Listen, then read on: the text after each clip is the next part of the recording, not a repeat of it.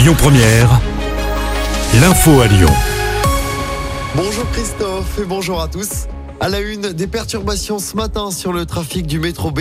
Les deux nouvelles stations, Oulin Centre et Saint-Genis-Laval, hôpital Lyon Sud, ne sont plus desservies. En cause, un incident technique. Des bus relais sont mis en place. Le retour à la normale devrait se faire aux alentours de 8h30 d'après les TCL. Le choc dans la Drôme, dans la petite commune de Crépol où se déroulait une fête privée samedi soir. Une fête qui a été attaquée par une bande armée de couteaux. Un jeune de 16 ans est mort, deux autres sont grièvement blessés. Les agresseurs sont en fuite. Selon le procureur de Valence, les premiers éléments font apparaître que la venue du groupe d'agresseurs était probablement préméditée et peut être liée à un compte à régler avec quelqu'un présent à la soirée. Une dispute qui tourne mal près de Lyon, ça s'est passé dans la nuit de samedi à hier en Isère à quelques kilomètres de la frontière avec le Rhône. Une femme a poignardé son compagnon. Ce dernier est grièvement blessé. Il a été hospitalisé à l'hôpital Lyon Sud. La femme a été interpellée. Mieux lutter contre les violences faites aux enfants, c'est un plan du gouvernement qui est détaillé aujourd'hui.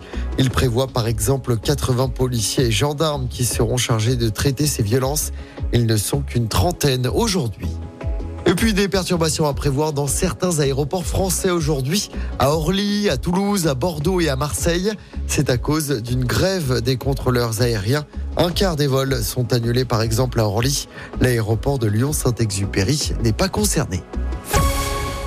On passe au sport en basket. La belle opération des filles de Lasvel. Elles ont battu Basketland hier. Score final 90 à 83. Une victoire acquise sous les yeux de Mylène Farmer. La chanteuse était présente dans les tribunes aux côtés de Tony Parker. Chez les garçons, Lasvel a battu Cholet de justesse hier soir en championnat. Les Villers-Banais ont gagné à 73 à 69 à l'extérieur.